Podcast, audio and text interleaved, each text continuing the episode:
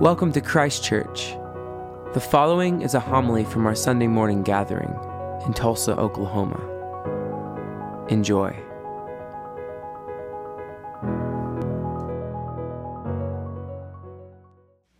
Amen. Please be seated.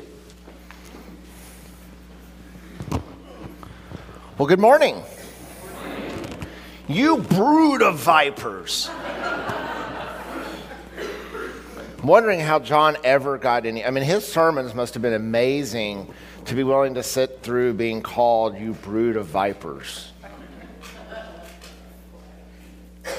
Last week we heard about this John the Baptist who was in the wilderness. And Luke tells us that the, that the word of God came to him. And not just at any time, Luke tells us that in the 15th year of the reign of Emperor Tiberius. And when Pontius Pilate was governor of Judea and Herod was ruler of Galilee, his brother Philip was the ruler of this area, and, and, and, and here's this other ruler in this area. And it's during the high priest of Caiaphas and, and, and, and, and Annas that in the midst of that, the word of God bypassed all of the political rulers, all the people who are ruling Israel, all the people who are supposed to be the religious leaders, and goes to this man in the wilderness, and the word of God rests on him. We don't know a whole lot about John, but we know that he had no problem in telling people what he really thought. He might not be the fun person that you would want to invite to Thanksgiving. I think of the Saturday Night Live skit in which you have the person who's like, oh boy, this turkey's delicious. And they're like, yeah, but have you read what they do to turkeys before they kill them? John is constantly going to remind you of the ways in which you fall short. And sometimes we need to hear that, and other times it's like, please, I'm just trying to get through today. But John's message, John's word comes at a really important time in Israel's history. David Jeffrey says that he is calling this dispirited and scattered to repent. People who, who, who have felt that they have been forgotten by the religious authorities and by the political authorities, John is preaching a message to them. And this came at a time in which the Jewish political fortunes were at their absolute lowest, maybe since the Babylonian exile. Even the religious stuff wasn't going really well because they had built a statue of Zeus on the altar of the burnt offerings. Gregory the Great, reflecting on this time, says it was clear that Judea had come to an end for it was subjected and divided into so many kingdoms. This was not a time in which Israel would look back and say, Man, those were great days. In fact, they would say, How did things get so wrong? And it's in the midst of that that the word comes to John the Baptist, who has a simple message of repent. People must have reacted to this because they ask him, Well, what is it that we should do? And his answer was not very complicated. If you have two coats, give one of them away. If somebody is hungry, give them some food. The tax collectors, even the tax collectors came and asked what he, they should do, and he says, Don't steal money from people. The soldiers wanted to know the same thing. What about us? And he says to them, You can't use your power to take advantage of others. Okay, so be generous, don't steal. Got it. I think I can do this kingdom thing. There's a cartoon that shows a skeptic shouting into the heavens, God, if you're up there, tell us what we should do. And back comes a voice feed the hungry, house the homeless, establish justice. The skeptic looks alarmed and says, Well, just testing. And God replies back, Yeah, me too. John doesn't have time in this exchange with the people for a complicated argument about what justice looks like.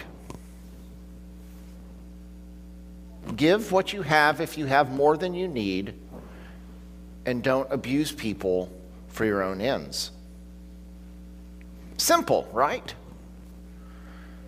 I sit there and I think about um, one of the great ethical quandaries, um, which is in the TV show Friends.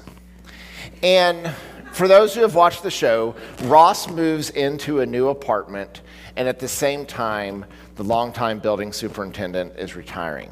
And they want Ross to pay money towards his retirement gift. And Ross is like, But no, I just moved in. I don't even know him. This is not fair for me to have to pay.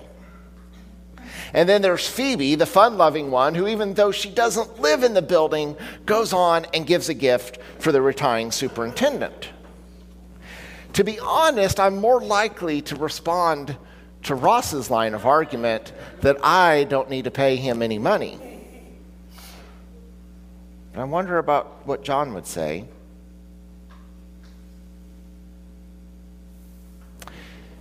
John is very clear that despite how simple this thing is, be generous, don't cheat people. The reality is is that most of us, just like the people the prophet spoke to, we're not always going to follow it.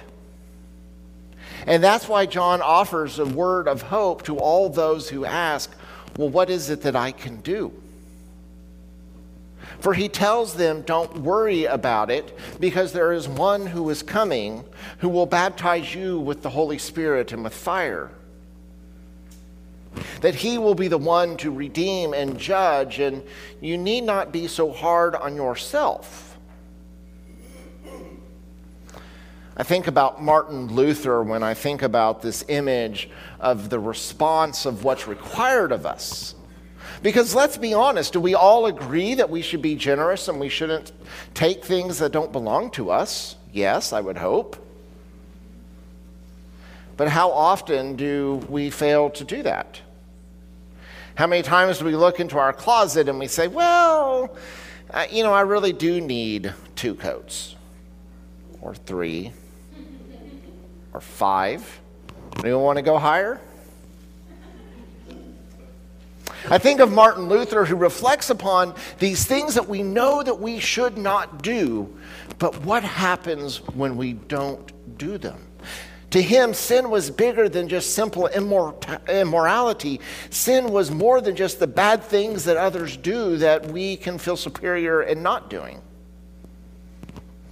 Sin, according to Luther, is the self being curved in on itself without a thought for God and for neighbor.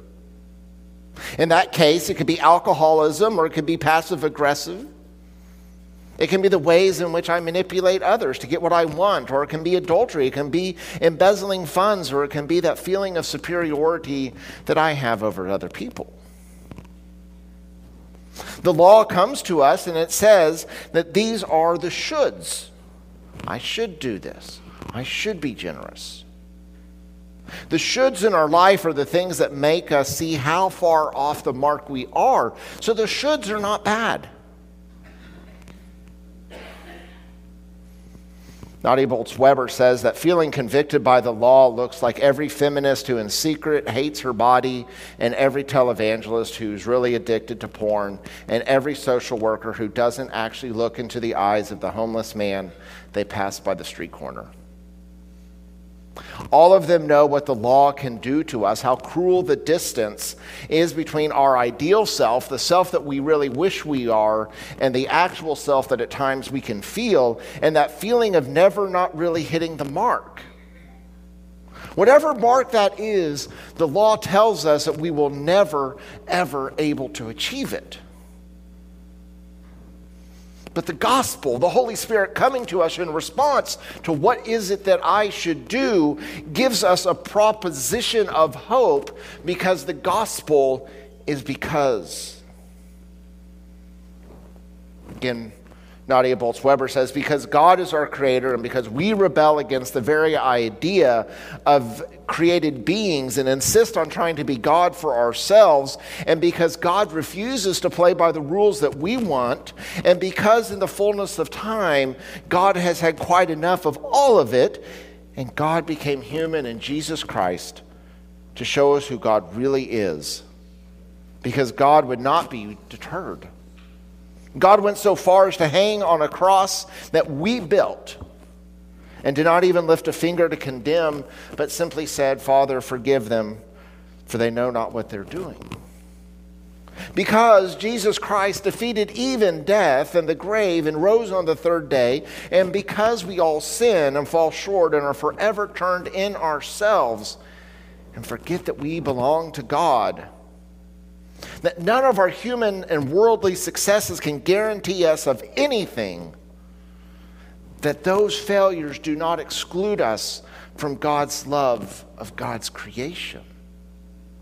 God refuses that our sin and brokenness, our inability to answer, what then shall we do? Oh, I don't know. Refuses to allow us to live in that place because God came to save and not judge you. Therefore, you are saved by a grace, by a gift, and not by the works of the law.